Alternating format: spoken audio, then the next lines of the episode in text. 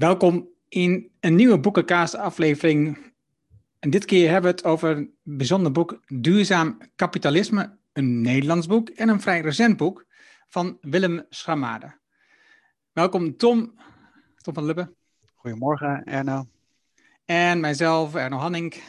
Uh, Tom in Zwitserland, ik in Doetinchem, Nederland. En ook elke twee keer doen we deze podcastaflevering voor jou om te kijken, nou, wat is interessant aan boeken? Wat kun jij daarmee doen als ondernemer, met name? Ja, voor mij is dat, um, levert dat soms hele bijzondere boeken op die ik anders nooit had gelezen. En ik moet eerlijk zijn dat dit boek waarschijnlijk ook op dat lijst staan van dat ga ik nooit lezen. Omdat alleen al kapitalisme, dat woord zit erin, dat is een woord waar ik niet zo erg heel erg iets mee heb. Dus nou. Wat vind jij zeg maar, even zo groot van het boek, als je zo voor iets zegt moet over het boek? Ik wilde dat ik het zelf geschreven had. Dus ik. Uh, dus ja, nee, maar dat meen ik echt. Omdat, uh, en dat, bedoel, jij kent mij inmiddels ook een beetje langer. In, in, onder elk hoofdstuk staan er twee of drie kernboeken. Nou, we hebben e-, één hebben we al behandeld hier van uh, Matsukato. Daar komen we naar de hand wel misschien nog even op terug. Maar dat, dus eigenlijk al die boeken die naar de hand genoemd worden, ja, dat is wel een beetje mijn boekenkast. En de mensen die er allemaal in genoemd worden, ja, die ken ik op een of andere manier ook allemaal wel. Dus um, ja, ik dacht van, hé, hey, ik had soms een beetje het idee dat ik naar mezelf zat te luisteren. Uh, dus ja, ik vind het een fantastisch boek en ik ben hartstikke blij dat we dat Nederlandse boek bespreken, omdat het gewoon weer echt laat zien dat we veel te veel gefocust zijn op, uh, op Engelse of Amerikaanse boeken van zogenaamde bekende uh, mensen. Dus ik vind, het echt, ik vind het echt een fantastisch boek. Ja, ik vind, ik vind het een goed boek en fantastisch niet, maar wel een goed boek. Um, het heeft me op een aantal plekken dingen laten zien die ik niet wist. En op sommige plekken vind ik het een beetje plistisch hoe die denkt dat, het, dat we het gaan veranderen. Waarbij ik sommige dingen dan denk, oh, dat, is, dat ligt wel wat ingewikkeld als dat je dat hier schetst. Of, of dat werkelijk tot wasdom komt. Maar ja, tegelijkertijd staan er ook voorbeelden in van mensen die in een eentje uh, dingen uh, in gang zetten die je van tevoren niet had verwacht. Dus wat dat betreft, in je eentje kun je dingen veranderen. Misschien moet ik het ook even specificeren. Dus ik vind het voor mensen die een relatief, ik zou zeggen het zijn 250 bladzijden, die een relatief goed overzicht willen hebben van de discussies die op dit moment gevoerd worden, vind ik het een fantastisch overzicht. Ik denk ook dat het bedoeld is om een, een, overzicht te bieden. Dus het, het, boek heeft niet de pretentie op elk thema, maar daar komen we dadelijk wel op, nog verder de diepte in te gaan. Dus ik vind het voor een, voor een gemiddelde geïnteresseerde lezer, die zegt van nou ik wil wel wat meer weten over al die discussies die op dit moment gaande zijn, over of het nou stieklist is of weet ik veel wat allemaal, financiële sector, uh, circulaire economie. Hij, hij, hij, hij, pakt het, hij pakt het heel breed, pakt hij het aan. En ik vind dat als je dat boek gelezen hebt, dat je best wel relatief goed op de hoogte bent van, van wat er op dit moment eigenlijk speelt en welke discussies er gevoerd worden. En het nodigt tegelijkertijd uit dat als je op een bepaalde dimensie verder de diepte in wilt, uh, dat je eigenlijk meteen aan het eind van het hoofdstuk dan desbetreffende boek erbij kunt pakken. Dat zou bijvoorbeeld Matsukato kunnen zijn, wat wij al besproken hebben. Maar dat kan bijvoorbeeld ook Thomas Zetlaczek zijn. Ik heb het even in het Duits. Economie van goed en kwaad ja, ik zal zeggen, dat, dat gezegd hebbende, het is iemand die aan de universiteit dat vak ook doseert. En ik denk dat, dat dit gewoon het boek voor een breder publiek is om het thema ook toegankelijk te maken. Ja, en wat jij zei, onder elk hoofdstuk um, staan een aantal boeken, een paar boeken die je kunt lezen ter verdieping. Dat vond ik ook heel erg mooi, dat vond ik ook heel erg waardevol. En ik, ik heb een aantal van die boeken ook voor mezelf aangestreefd van, ja, dat, dat is een boek wat ik echt wel wil lezen. Dat zijn onderwerpen waar ik dan mijn verdieping zoek. En dus dat dat super interessant is om te organiseren. Het structuur van het boek is, is opgedeeld in twee blokken, zo heb ik het maar verteld. Het eerste stuk is, waar is het misgegaan? En het tweede stuk is, wat kunnen we doen om dat te veranderen? En het eerste stuk, dat gaat over uh, bedrijfsleven, financiële sector, financiële sector, de overheden en waarden. Ja, ja, ik sluit me aan bij die, bij die indeling. Ik denk dat we gewoon even moeten kijken bij de bespreking van het boek, dat, dat wat we bijvoorbeeld in een andere podcast, bijvoorbeeld Matsukato, relatief uitgebreid besproken hebben over die dwaling wat de, van de financiële sector bijvoorbeeld uh, gaat. Dat we ons wellicht een beetje focussen op dat tweede gedeelte, wat de nieuwe structuren dan zijn. Voor, want het is elke keer, eigenlijk is het in drie delen opgedeeld. Het gaat over het bedrijfsleven, het gaat over de financiële sector en het gaat over de overheid.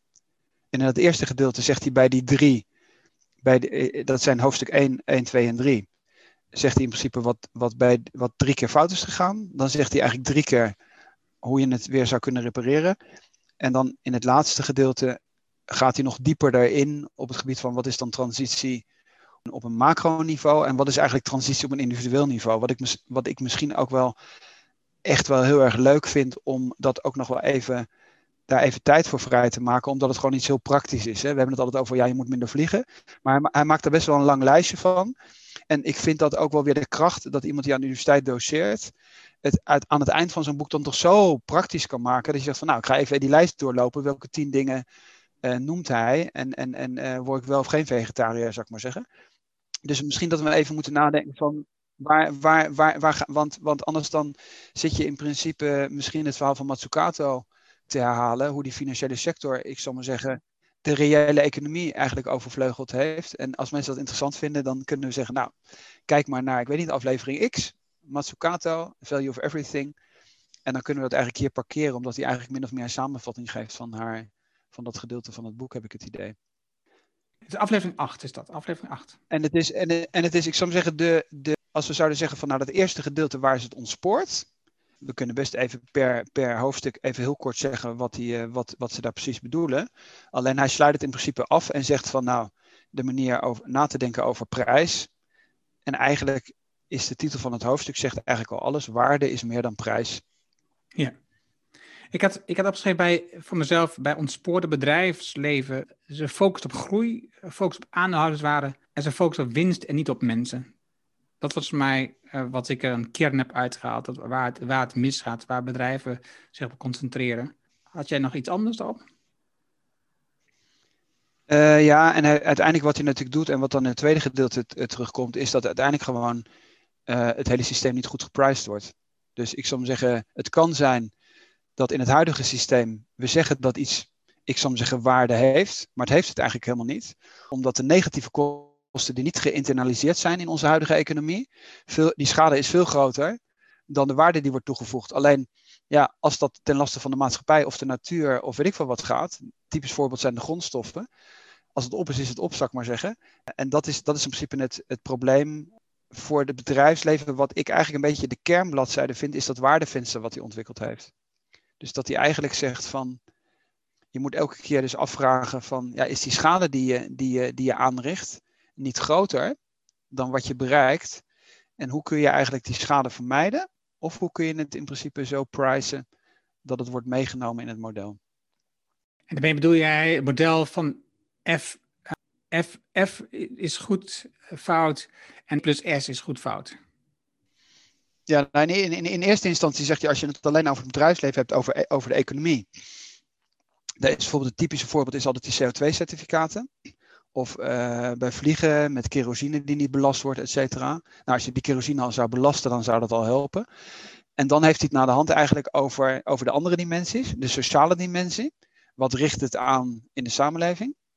En wat richt het aan in de natuur? Dus dat ecologische, dat, dat, dat ecologische aspect. En hij zegt eigenlijk, je moet tot een nieuw model komen, waar, waar zowel uh, die milieueffecten, uh, maar ook andere effecten in principe mee worden genomen. En dat kan bijvoorbeeld door regulering uh, zijn of door pricing van, CO, van CO2 bijvoorbeeld. Maar dat geldt ook voor sociale aspecten. Ik zou maar zeggen, lange termijn focus, waar we het al vaker over hebben gehad, dat natuurlijk het beursgenoteerde bedrijven een veel kortere focus hebben dan de, dan de lange termijn. Ja, en wat we, want hij begint ook in de inleiding met het verhaal uh, van Polman, de voormalige CEO van uh, Unilever. Die probeerde ook zeg maar, dat te veranderen bij Unilever. En daar had hij wel wat een eigen manier voor, maar goed. Maar dat, is, dat het, systeem zit zo in elkaar verwoven dat, het, dat, dat je ziet dat het heel ingewikkeld is als je dat als, als, als groot beursgenoteerd bedrijf wil doen. Want er zit gewoon een financiële sector achter die allerlei dingen van je vraagt die, die eigenlijk daar niet in passen en die er ook geen rekening mee houden. En je hebt een hele organisatie achter je staan die heel groot is, met managers die allemaal worden afgerekend op bepaalde dingen.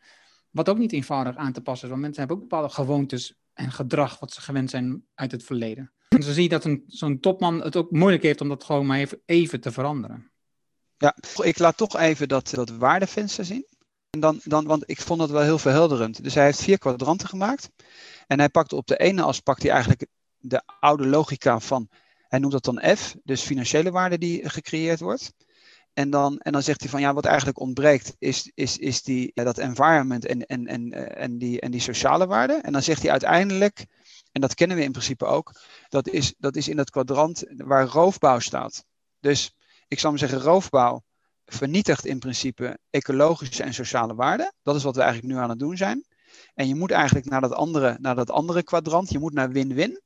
En daar heb je dan verschillende, verschillende mogelijkheden voor. En de vraag is van ja, hoe krijg je nou eigenlijk die ecologie geïntegreerd en hoe krijg je eigenlijk naar die sociale waarden geïntegreerd? En bijvoorbeeld bij sociale waarden is dan de vraag, ga je over andere eigendomsstructuren nadenken of ga je bijvoorbeeld dingen na de hand weer privatiseren? Dus en, en die onderkant van die matrix is waar, ja, die kun je eigenlijk bijna weglaten, want je hebt dan, uh, er wordt financiële waarde vernietigd en uh, er komt geen ecologische waarde tot stand. Dus dat is sowieso uh, in de klassieke matrix. Dat, dat, dat, dat is in Eisenhower zou dat vakje D zijn. En dan zegt hij nog van ja, dan heb je nog liefdadigheid. En het goede aan het boek is dat hij zegt van. Nee, het gaat juist. Hij is niet een man vanuit de non-profit sector. Nee, dat is iemand die een economische achtergrond heeft. Eigenlijk is het een, een echte analist die ook economie eh, gestudeerd heeft en ook in, in die financiële sector actief is geweest. En zegt van het model klopt gewoon niet. Dat, dat de factoren van het model die ontbreken, dat model moet opnieuw gemaakt worden. Dat is in principe, dat is in principe de boodschap die hij heeft. In dat tweede gedeelte legt hij dan uit hoe je dat dan precies doet. Even nog kort de dwaling van de financiële sector. Wat ik heb uitgehaald is dat ze vooral uh, hebben geleerd ondertussen om te werken met allerlei modellen. Uh, waar ze heel veel op aan ophangen in hun bedrijf, waar ze heel veel van uh, beslissingen laten van afhangen. Terwijl die modellen zijn vaak te simplistisch en de omgeving waarin we leven is nou eenmaal niet statisch. Het is niet voorspelbaar. Dus, dus heel vaak gaat dat ook mis. En je ziet dat het zijn hele grote organisaties aan, aan, geworden ondertussen allemaal. Banken zijn steeds verder teruggetrokken. En de, kenden de bankiers en klanten, niet alleen maar gewoon op papier van de naam, maar ook persoonlijk. En nu, we zien de klant gewoon niet meer. We hebben dus geen enkel wie die persoon is achter die lening, achter die hypotheek of wat dan ook. We zien ook niet hoe makkelijk het is om die hypotheek te betalen, of hoe moeilijk het is, of als een lening aanvragen. Het zijn gewoon getallen in een spreadsheet en daar doen we het mee. En dat heeft dus als consequentie dat degene die keuzes maken om in iets te investeren of niet te investeren, om uh, een, een, lening terug te halen, dat dat alleen maar is gebaseerd op economische getallen en dus de hele emotie verloren. Dus mensen uh, beslissingen nemen zonder dat ze een gevoel bij hebben. Ja, en dat is natuurlijk, als je dan ook nog de bonussen koppelt aan uh, hoeveel groei je realiseert als financiële instelling, nou, dan, dan snap dat, nou, laat ik dan zeggen, dan zien we in de praktijk dat het, dat het één grote ellende wordt. Ja, maar dat, ik zou zeggen, omdat we het boek al even hebben genoemd, uiteindelijk, en dat hebben we in het boek van uh, Schumacher ook al gezien, uh, Small is Beautiful, maar ook bij Matsukato, waar het eigenlijk bij de financiële sector over gaat, is de economie van goed en kwaad. Dat de economie eigenlijk in het verleden een, een normatieve wetenschap was. Dat was een, een, een alfa-wetenschap. En, uh, en, dat hebben we in die andere podcast ook al besproken. En eigenlijk wordt er geen normatief, er is geen normatief bewustzijn meer. Er wordt gekeken in de Excel-tabel of er een plus of een min staat. Maar of dat dan uiteindelijk, of je meer kwaad aanricht dan dat je goeds aanricht, dat is in principe waar het na de hand daarover om gaat. En het voorbeeld dat we in Nederland natuurlijk heel goed kennen is Joris Leijendijk. Uh, het boekje Dit kan niet waar zijn, onder bankiers. Waar die eigenlijk laat zien dat die mensen allemaal in dat systeem zitten. Het is een beetje Hannah Arendt-achtig. We zitten allemaal uh, iedereen zit in dat systeem en doet mee. En als je daar met afstand naar kijkt, dan, dan vraag je eigenlijk af waar zijn we in hemelsnaam mee bezig. Ja, ja. En, de, en, de, en, de, en de intensivering is volledig uh, verkeerd, zou ik maar zeggen. Ja. Dus dat is waar dat, dat, is waar dat hoofdstuk over gaat. Uh, blinde overheden. Ik heb daar niet zo heel veel van onthouden. Ik denk het enige wat ik, wat ik weet is dat, waar we het al vaak over gehad, over eh, wat je al net zegt, met het boek van Matsukato wordt er genoemd, dat veel is gebaseerd op een verkeerd het bruto nationaal product. Dat is het getal waarmee we alles uitrekenen, waar alles van afhangt in de hele samenleving. Terwijl um, je ziet dat niet kan, dat het onmogelijk is. Er zitten heel veel dingen niet opgeslagen in dat getal. En je ziet nu een aantal landen die daar het voortouw in nemen. Eh, Bhutan al heel, die heeft namelijk geluk. Um, en je ziet nu ook Nieuw-Zeeland, die heeft welzijn in, uh, opgenomen als getal in plaats van BNP. Dus niet ernaast, maar in plaats van. En dus uh, veel meer kijken, wat zijn dan de kernwaarden in zo'n samenleving waar we op willen sturen, in plaats van alleen op basis van economische getallen, waar het erg nog, als je het kijkt, en dat hebben we in het boek al besproken, het grootste deel van dat BNP zijn gewoon financiële getallen, waarbij het grootste deel van dat deel in dat in dat hele veld blijft circuleren. Dus het geld komt nergens aan ten goede, niet aan de maatschappij. Dat zit gewoon in dat systeem en het komt er nooit uit. Ja, wat in dat, bij, die, bij die blinde overheden, omdat je, om, uh, wat misschien nog wel belangrijk is, en dat vind ik bijvoorbeeld ook goed dat hij die link maakt, dat uiteindelijk de verantwoordelijkheid van de overheid is het algemene belang te dienen. En dat als je dat niet doet, en dat is wat eigenlijk de situatie die we op dit moment hebben, dan werkt dat populisme in de hand. En wat ik moedig van hem vind, is dat hij zich duidelijk positioneert en zegt, en ik lees het even voor, mensen zijn bezorgd over het verval van de verzorgingsstaat, de immigratie van mensen met een andere culturele en religieuze achtergrond, de toenemende ongelijkheid en de snelle technologische veranderingen. En hij zegt, het is te makkelijk om mensen die nationaal populistisch stemmen als extremisten af te schilderen. En dan noemt hij dus twee schrijvers, Edwell en Goodwin.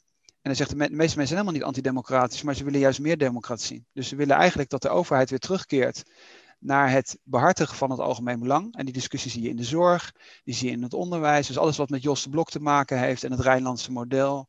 En ja, Peters, et cetera. Dat is eigenlijk wat hier wordt gezegd. De overheid heeft de, doelstelling er voor alle burgers te zijn. En er moet een duidelijke visie zijn. En het citaat, wat bijvoorbeeld, uh, dat vind ik ook heel mooi aan het begin van het boek, staat, er staan elke keer twee citaten. En, en er staat bijvoorbeeld als we, uh, een citaat van Seneca, de Romeinse senator. Als we niet weten naar welke haven we koers zitten, is er geen enkele wind gunstig. Nou, fantastisch citaat natuurlijk. Hij noemt verder in het boek dan bijvoorbeeld, als het aan de oplossingskant gaat, dan komen we dadelijk wel weer even terug, noemt hij Nieuw-Zeeland. Dus op het moment, en omdat zij nu weliswaar bekend geworden is vanwege de coronacrisis, maar het gaat erom dat de burgers het gevoel hebben, het, de overheid heeft als agenda het algemeen belang. En vanuit het algemeen belang worden de doelstellingen gezet en niet met koopkrachtplaatjes en uh, groeien we uh, een half procent of 2 procent? Nee, heb ik het gevoel dat mijn belangen behartigd worden en dat het voor iedereen in dit land beter wordt. En dat is waar de overheid uh, sinds de jaren 80 door die groeiende ongelijkheid, afnemende sociale mobiliteit, uiteindelijk haar, haar eigen populistische oppositie in de hand heeft gewerkt. En dat is geen typisch Nederlands probleem. Hmm. Oké, wat kunnen we daaraan doen? Wat kunnen bedrijven veranderen? Wat, is, wat heb jij daaruit gehaald als het belangrijkste? Uh, wat heb ik daaruit gehaald? Ja, wat uh, hij noemt, en dat vind ik ook bijvoorbeeld heel goed dat hij dat noemt. Uh, hij noemt voorbeelden uit Amsterdam, true pricing bijvoorbeeld. Dus, en dat kent inmiddels iedereen ook. En daar vind ik ook weer die koppeling met de praktijk heel goed. Je dus uitrekent, ja, wat zou eigenlijk de prijs moeten zijn? Wat zou eigenlijk de prijs van vlees moeten zijn? Wat zou eigenlijk die prijs van die, van die koffieboon moeten zijn? Dus dat is wat dan onder true pricing bekend is geworden. Dat is ook een bedrijf in Amsterdam uh, wat zich daarmee bezighoudt. Hij noemt ook de voorbeelden van DSM en Philips. En wat bijvoorbeeld ook interessant is, is dat Philips bijvoorbeeld parallel al intern met hogere CO2-prijzen rekent. Dus wat eigenlijk ook weer laat zien, het kan best wel, alleen de overheid moet die, moet die verantwoordelijkheid dan pakken. En het beste voorbeeld wat de meeste mensen kennen is, omdat ik het net ook al heb genoemd, is kerosine bij, bij, uh, bij de vliegtuigen ja, als je natuurlijk kerosine, als daar geen belasting op zit, ja, dat is, natuurlijk, dat is natuurlijk gewoon heel gek. Of als vliegen goedkoper is dan met de trein gaan, ja, dat klopt dus iets niet. En dat begrijpt iedereen. Dat als je voor 50 euro naar Barcelona kan vliegen en een treinticket 300 euro kost, dan, dan, dan hoef, je geen verstand van economie te hebben om te begrijpen dat daar iets niet klopt. En dat, dat legt hij, vind ik, relatief, relatief goed uit. Ja, en eigenlijk natuurlijk is in al deze vlakken zie je nu weer, je, je weet, je voelt aan je water dat het niet klopt. En toch op het moment dat je zelf persoonlijk voor zo'n keuze staat, is het heel moeilijk om te kiezen voor de trein, omdat een vliegticket maar 50 euro is. Weet je, het is heel lastig om dat moment te kiezen voor die 250 euro extra per persoon. dus als je met een gezin met vier gaat, is dat gewoon 1000 euro extra. Ja, dan, dan, is het, dan denk je van, oké, oké, oké. Ik wil De volgende keer ga ik het wel groen doen. Een keer ga ik nog even kiezen voor mezelf. En daar heb je dus ondersteuning nodig, wat je al zei, vanuit de overheid, die dit soort dingen anders gaat organiseren. Klopt. Dat is, en dat is in principe waar de overheid een taak heeft te reguleren. En een burger begrijpt dat ook. En ik, en ik vind het inderdaad ook heel moeilijk om steeds met het, met het boze vingertje naar mensen te wijzen. Ik bedoel, dat is een voorbeeld wat ik al vaker heb genoemd. Iemand die in de bouw werkt en, en dan een laag inkomen heeft en de auto nodig heeft. En dan te zeggen dat er een nieuwe filter wordt ingevoerd en die met zijn auto niet meer de stad in mag. Uh, ja, dat is natuurlijk gewoon eigenlijk heel erg. Ja, dat is gewoon niet fair. En tegelijkertijd maak je dan een kade in Rotterdam waar cruiseschepen aanleggen. Die, die zo enorm ecologisch belastend zijn. Dat, dat diegene die een andere auto moet kopen natuurlijk zegt: jongens, we zijn er dan helemaal mee bezig. Ben je me. Weet je, wat, wat wil, je me, wil je me uitleggen dat ik een idioot ben of zo? En dat is wat de mensen op een gegeven moment gewoon niet meer pikken. Ja, hij noemde ook dat voorbeeld van Macron in Frankrijk bij. Dus de prijzen van de benzine werden verhoogd om, om ook meer in troeprijzing. En, en wie hebben daar het meest last van? De gewone burgers die verder afwonen van hun werk, die met de auto aan werk moeten en die dus die niet meer weten hoe ze moeten rondkomen. Ja, en dat is iets wat in de discussie in Nederland over eh, de hele verduurzaming een punt is wat ik ook, ook, ook heel vaak, uh, vaak inneem. Omdat, omdat als je bijvoorbeeld echt naar de, naar de ecologische footprint kijkt, en dan zeg ik maar iets provocatief, dan is de intellectuele elite die in, die in Amsterdam, uh, ik zal maar zeggen, cappuccino drinkt uh, van havermelk. als je vraagt van ja, hoe vaak zit jij in het vliegtuig elk jaar? weet je, dan denk ik van ja, misschien zouden we wat zelfkritischer moeten zijn. Voordat we dan een bouwvakker die graag een biefstuk eet, kritiseren en zeggen waarom ben je geen vegetariër? En ik vind, daar zouden we wat, we zouden wat verder moeten zijn. En dan, ik zeg niet dat je moet zeggen van nou, elke burger mag één keer per jaar in het vliegtuig zitten. Hè, dat je zegt van nou, dat zou fair zijn.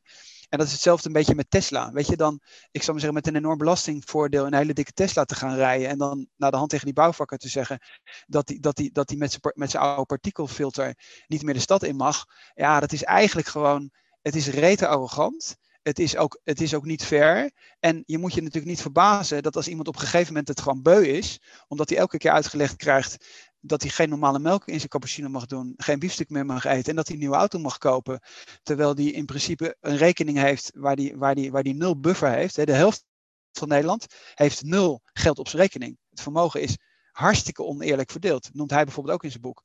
Dus het is dan wel heel erg gemakkelijk vanuit die luxe positie andere mensen uit te leggen dat ze vegetariër moeten worden. Dus dat vind ik, uh, ik vind echt dat daar ook meer aandacht voor zou moeten zijn voor dat aspect.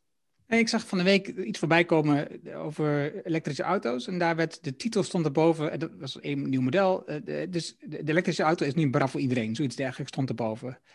En als je dan naar de prijzen kijkt, wat zo'n auto dan kost. Nou, dan denk je, dit, iemand heeft het geschreven die gewoon één benul meer heeft van wat de normale mens kan betalen. Wat de gemiddelde mens in Nederland kan betalen. En ik snap wel, het is een veel goedkoper elektrische auto dan alle andere die nu beschikbaar zijn. Maar het is nog steeds niet bereikbaar door de gemiddelde mens. Dat is gewoon totale onzin. Dus dat is in principe, ja, denk ik toch even de oproep dat ook de overheid daar meer uh, zicht zou moeten hebben voor, en dat noemt hij goed in het boek, dat hij zegt van nou pas met die verduurzaming enorm op dat bij de schijnende ongelijkheid die je hebt, uh, niet dat contraproductief is. Omdat de mensen die weinig geld hebben op een gegeven moment, die zijn het inhoudelijk wel met je eens, maar die zeggen van ja, ik zou best willen, maar waar moet ik het van doen? Uh, en dat is, dat, is een heel on, dat is een heel onfair debat. Dus je kunt pas mensen een verwijt maken als mensen zo royaal in de centen zitten dat je zegt van nou, dat verschil is zo gering voor jou, dan zou het ook goed zijn als je daar meedoet. En anders is het gewoon een hele, is het eigenlijk een beetje ja, die mensen die komen zich op, dit, op, op, op een bepaald moment voelen zich gewoon niet serieus genomen. Dus maar goed, om dat misschien even te, uh, om dat misschien even te parkeren. Dus dan komen we naar bedrijfsleven. Nee, is nu, is het, wat kan de financiële sector doen? Wat kan de financiële sector doen? Mm, de financiële sector, ja, daar ben je in principe natuurlijk bij, bij, hetzelfde, bij datzelfde thema met dat, met dat lange termijn denken. Degene die geciteerd wordt is Frank Elderson, die overigens net uh, die nieuwe baan heeft gekregen. Dat stond deze week in de krant. Het is wel aardig dat de eerste twee citaten van mensen zijn uit, uit die financiële sector zelf die belangrijke functies hebben bekleed. Maar dus ook op veel, op veel meer op lange termijn en op bredere waarde uh, sturen. alleen het grote probleem is natuurlijk, en dat is het thema waar Polman natuurlijk ook tegenaan is gelopen, dat als jij, als jij shareholder value georganiseerd bent, omdat je beursgenoteerd bent, en jouw aandeelhouders die hebben een, die hebben een beleggingshorizon van, van drie maanden, en uit die hoek komt overigens te schrijven ook, als een analist, ja, dan wordt het gewoon heel lastig. Dan zit je uiteindelijk gewoon in het verkeerde model. En hij komt met een plaatje op pagina 127, geconcentreerd aandeelhouderschap en passief aandeelhouderschap. En ja, dat is theoretisch is dat aardig. Dat je zegt van ja, die pensioenfondsen die zouden dus meer verantwoordelijkheid moeten nemen. Ik had er gisteren een discussie over, over met een hoogleraar. Daar ging het daar ook over. En toen ging het erom dat hij zei van ja, maar als er nu eenmaal zoveel procent, want ze moeten de index, ze moeten de index afbeelden.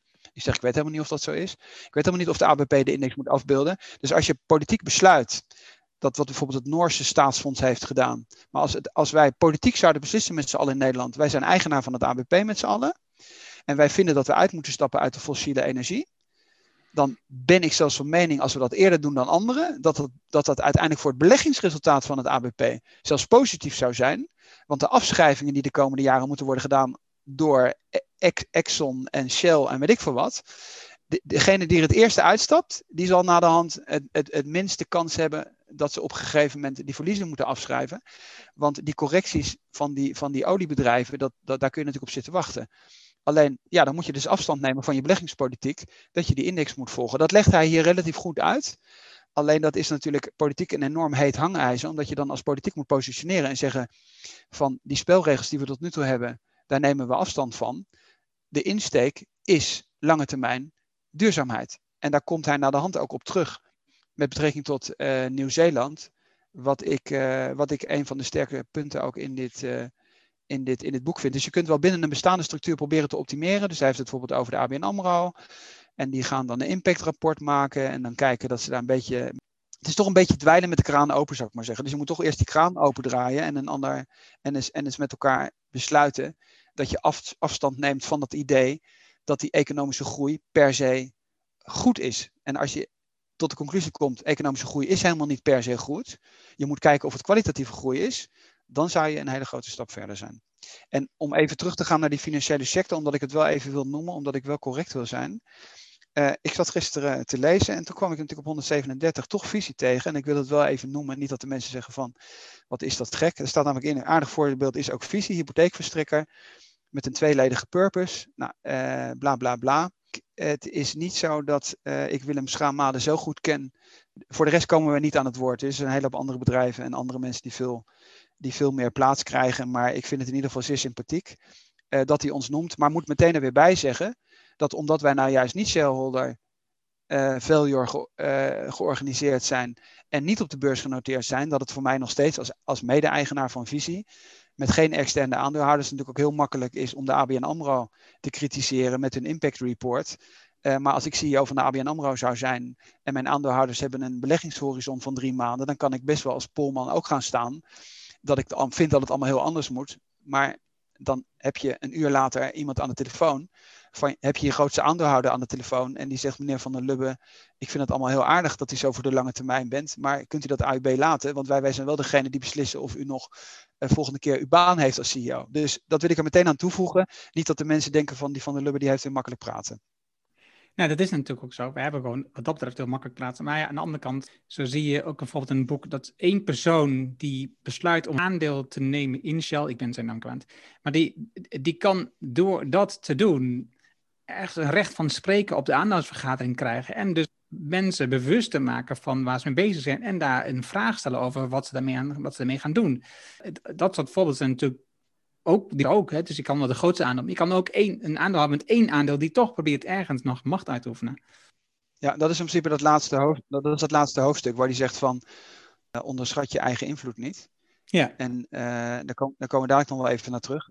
Ja, over die overheid, hebben we het daarover gehad of wil je nog iets bijzonders zeggen? Want we hebben het, we hebben het nou een paar keer genoeg de overheid zou moeten doen. Ja, ik, ik wil dat wel noemen omdat, omdat me opvalt dat er weinig over geschreven wordt. Dus uh, toch even Nieuw-Zeeland. Dat is uh, voor, de, voor de lezers. En ik denk toch dat ik, dat ik een paar keer ga herhalen eh, dat ik de mensen toch aanbeveel, als ze een boek lezen, dat ze misschien dit toch maar onder de kerstboom moeten leggen. Pagina 142, en dat is, dat is in Nieuw-Zeeland. Ik ben natuurlijk een grote fan van, van Jacinda Ardern. Uh, omdat wat veel interessanter is dat ze dat well-being budget heeft ingevoerd. Dat is pagina 142. Dat is eigenlijk ook vanuit de burger en van wat de politiek zou moeten doen. Die zouden dus, wat ik net zei, afstand moeten nemen. Dus we hebben wel de, de, de monitor brede welvaart.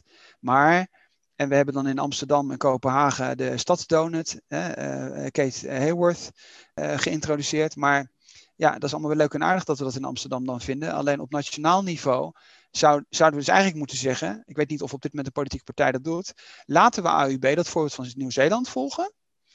Even vergeten wat we hebben, met een witte bladzijde papier beginnen. Dan in principe zeggen van, wat zijn eigenlijk de uitgangspunten? En zij zegt het mentaal welzijn van alle Nieuw-Zeelanders, dat is, staat op punt 1. Terugdringen van kinderarmoede, het verhogen van de inkomens en uh, ook bijvoorbeeld van de minderheden. Dan gaat het hier over de Maori. Dan uh, digitale uh, transitie. Dus wel ook sociale en economische kansen.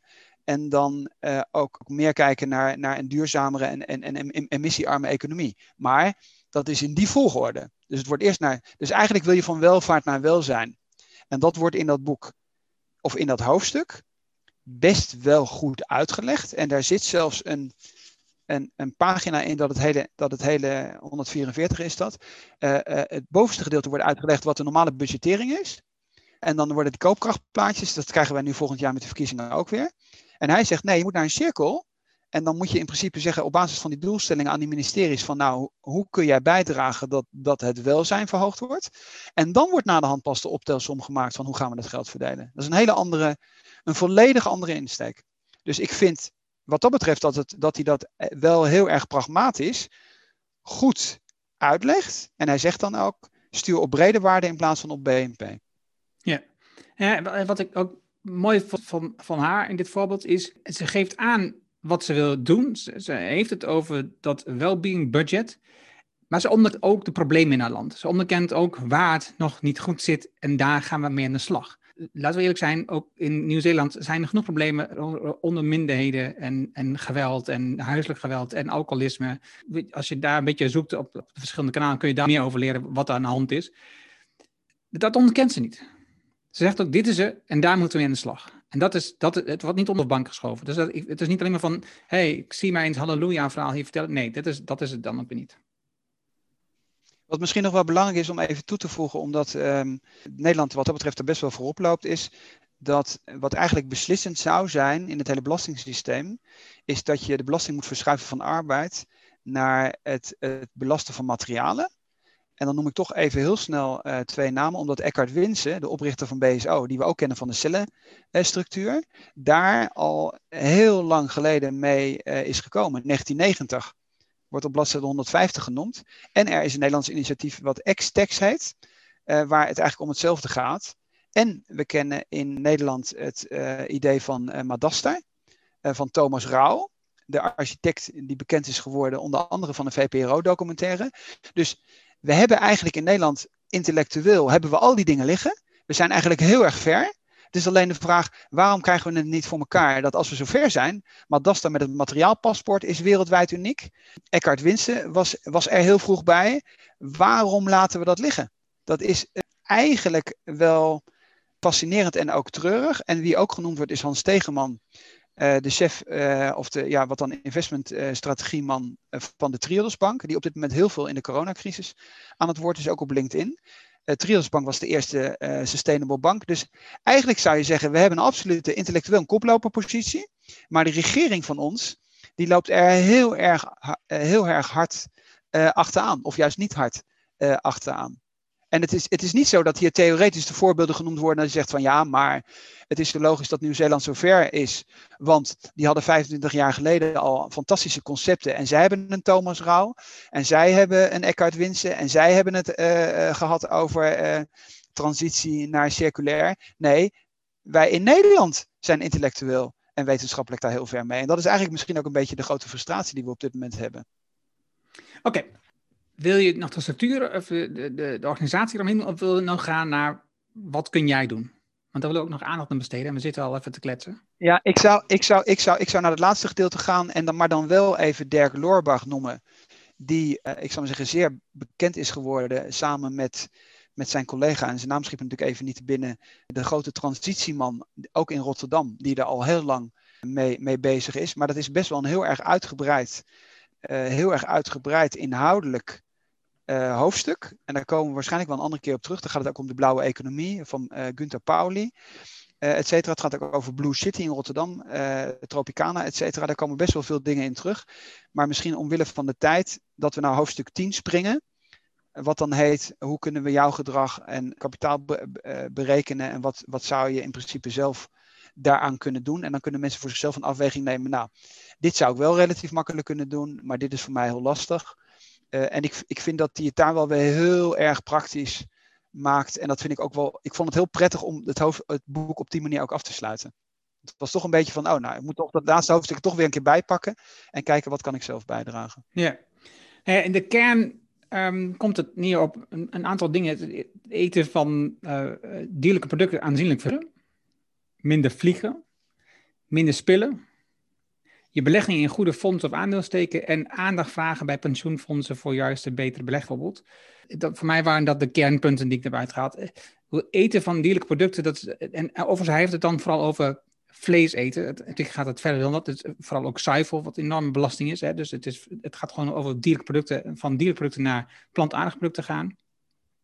En dat lijkt heel ingewikkeld, maar, dat, maar, dat, is het niet. Je, je kan, je kan voor, voor hetzelfde geld, of zelfs minder, kun je vlees laten staan. Je hebt niet eens echt heel veel vleesvervangende producten om het vlees te laten staan. En wat hij dan ook praktisch noemt, dat vond ik ook wel mooi, is begin bijvoorbeeld om ochtends en in de nacht dus uh, met brood eten, om dan al te stoppen met uh, dierlijke producten. Dus dan heb je niet dat je een stuk vlees mee bij het avondeten, maar begin eens op dat soort kleine stapjes in plaats van de grote stappen. De, de impact van dierlijke producten, als je, daar had hij ook een voorbeeld van met de true pricing. Het is een stuk vlees zou in plaats van 12 euro 17 euro kosten, een kilo ik vraag me ook eens af, ik denk dat het wel meer is dan dat zelfs. De, de, die, die verschillen zijn groter, denk ik, zelfs ik kijk naar rundvlees. De belasting van de dierlijke producten op de, op, de, op de ecologie die is enorm. Dat weten we, het verbruik van water, um, stikstof, de, het verbouwen van plantaardige producten om die dieren te voeden er is zoveel voor nodig dat.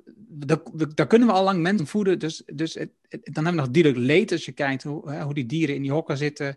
Ik, gisteravond liep ik een rondje en het was negen uur. Dan zie je gewoon dat er lampen bij varkens. Waarom vraag je je af? Want het is gewoon winter. Nee, maar dan eten ze meer en dan worden ze dikker. Dat gaat sneller. We zijn heel efficiënt geworden op dat gebied in Nederland. En dat, dat, daar pochen we ontzettend goed. Maar het is eigenlijk gewoon schandalig. Ik kon even snel niet zo'n beter woord vinden meer, heb ik er niet over. Ik pak toch even, hij heeft goede plaatjes. Dus je hebt hier al die, wat jij net hebt opgenomen, je hebt al die dimensies.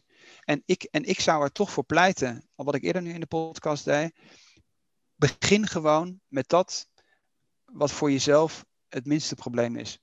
En, en, en begin van die kant. Uh, omdat dat namelijk veel toegankelijker is.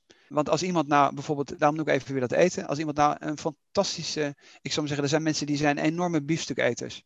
Of die vinden in de zomer het fantastisch om dingen op de grill te leggen, et cetera. Wat je eigenlijk moet proberen is dat je niet meer verdere polarisering of polarisatie krijgt in je samenleving. Je moet de mensen daar ophalen waar ze, waar ze, waar ze kijken.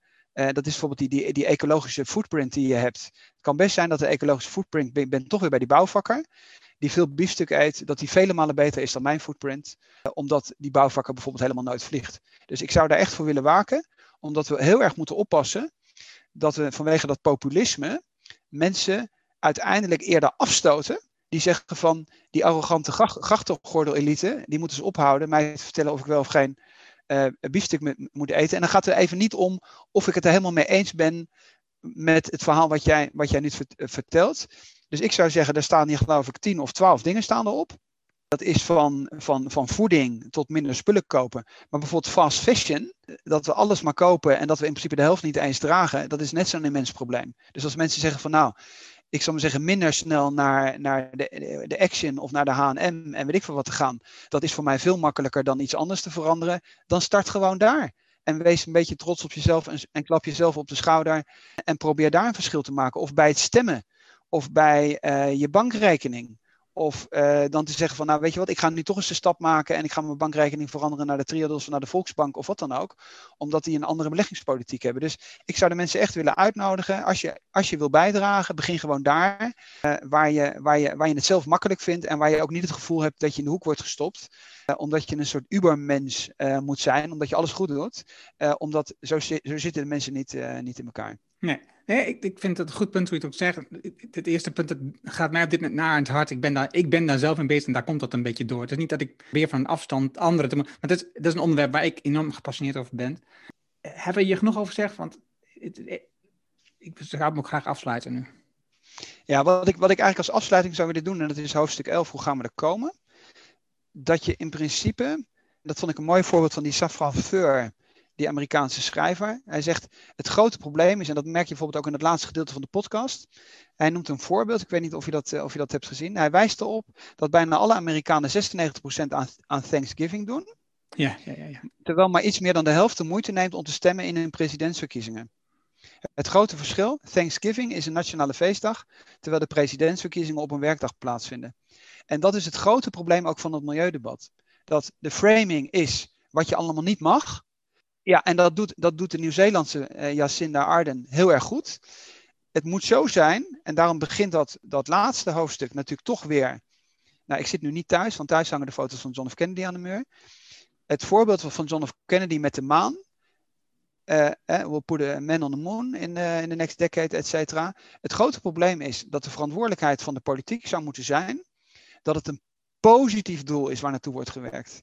En niet iets negatiefs van het water stijgt en de biodiversiteit neemt af en de wereld gaat naar de sodemieter. En eigenlijk kunnen we helemaal niks doen, omdat de mensen volledig verstarren en zeggen van, ik krijg zoveel ellende over me uitgeschud, ik kan niet meer aan. Ik, ik weet niet of ik mijn baan nog heb. Ik weet niet wat ik mag eten. Ik weet niet wat ik mag drinken. Ik weet niet of ik in de auto mag stappen. Ik weet niet of ik met, met mijn familie uh, naar Spanje mag vliegen, et cetera. Daar, zit, daar, treedt een verstarring in. En ik, ik kende dat voorbeeld niet van dat Thanksgiving. En ik dacht, wat een briljant voorbeeld. Dat 96% dus Thanksgiving wel positief framed. Uh, en ik denk dat dat het grote probleem is. En dat hij daar de, de vinger heel erg op de, op, de, op de juiste plek legt. En je zou eigenlijk een soort Kennedy moeten hebben die ik ben dan weliswaar niet de man van het sterke leiderschap. Maar je zou, je zou als samenleving een positief beeld moeten hebben, de positieve stip op de horizon, waar we als land, als samenleving naartoe willen. En dat is wat voor die milieudiscussie, denk ik, echt cruciaal is. En ik vind dat, dat uh, Willem Schamade, wat dat betreft, dat boek met die positieve oproep, uh, heel goed oplost. En hij zegt, wacht niet op het Churchill-moment, begin nu. Omdat hij Churchill noemt en zegt van, Churchill heeft heel lang gewaarschuwd dat, dat je Hitler moest stoppen. En, en, en, pas toen Londen gebombardeerd wordt, zo ongeveer, toen begreep iedereen dat we eigenlijk al veel eerder hadden moeten ingrijpen. Ja, ik wil nog twee dingen, want ik heb een gesprek gehad met Tom de Bruyne. Hij houdt zich onder andere bezig met, met, met gedachtenmarketing. En, en dus hij, hij heeft het daar ook over een podcastgesprek met mij. Want hij had twee artikelen over geschreven, essays noemt hij dat, over dit onderwerp, over het negatief en positief framen van dit denkbeeld over hoe we onze klimaat en onze wereld kunnen verbeteren. En, en, ik dacht, dat is zo interessant, ik wil met hem in gesprek. En dat, dat hebben we gehad. En dat, ik zal die link toevoegen in de show notes, want dat, dat is een interessant gesprek hoe hij er naar kijkt. En het tweede ding, wat ik ook interessant vond, in de appendix vind je een raamwerk voor bedrijven. Daar stelt hij een aantal vragen over wat je kunt doen als bedrijf. Kijken, wat zijn nou de stappen die ik kan ondernemen om als bedrijf, als ondernemer hier al stapjes in te zetten? ook voor financiën, maar even, ik ga vanuit dat we veel ondernemers luisteren. Dus, dus een raamwerk voor ondernemers vind je achter in het boek. Uh, en, dit is niet eens zo heel veel, het zijn gewoon een aantal kopjes met daar een aantal vragen onder, die je gewoon helpen in dat proces. Dan, sluit hem af. Ja, dat is, komt hier, dat is, hier, die, dat is hier die appendix. Dat is, uh, wat dat betreft is het ook echt is het praktisch. Zowel als privépersoon als ondernemer kun je echt naar de hand met het boek aan de slag. Zeker. Dus wat ons betreft een goede aanbeveling, dit boek. Um, en ik ook de verdieping uh, die je in, in, in, het boek vindt. Dus de boeken die je daar weer uit kunt halen als je uh, een, een, beetje van lezen houdt. Dankjewel voor het luisteren. Dank Tom voor uh, ons gesprek weer. Dank je Erno. Heb je vragen, opmerkingen, reacties aan ons over dit onderwerp? Stuur ons gericht. Je laat een reactie achter hieronder. En heb je ook een idee voor een boek of we zou moeten lezen, dat je voorstelt aan ons, laat ook dat in reacties achter. En dan hoor je over twee weken weer. Dankjewel.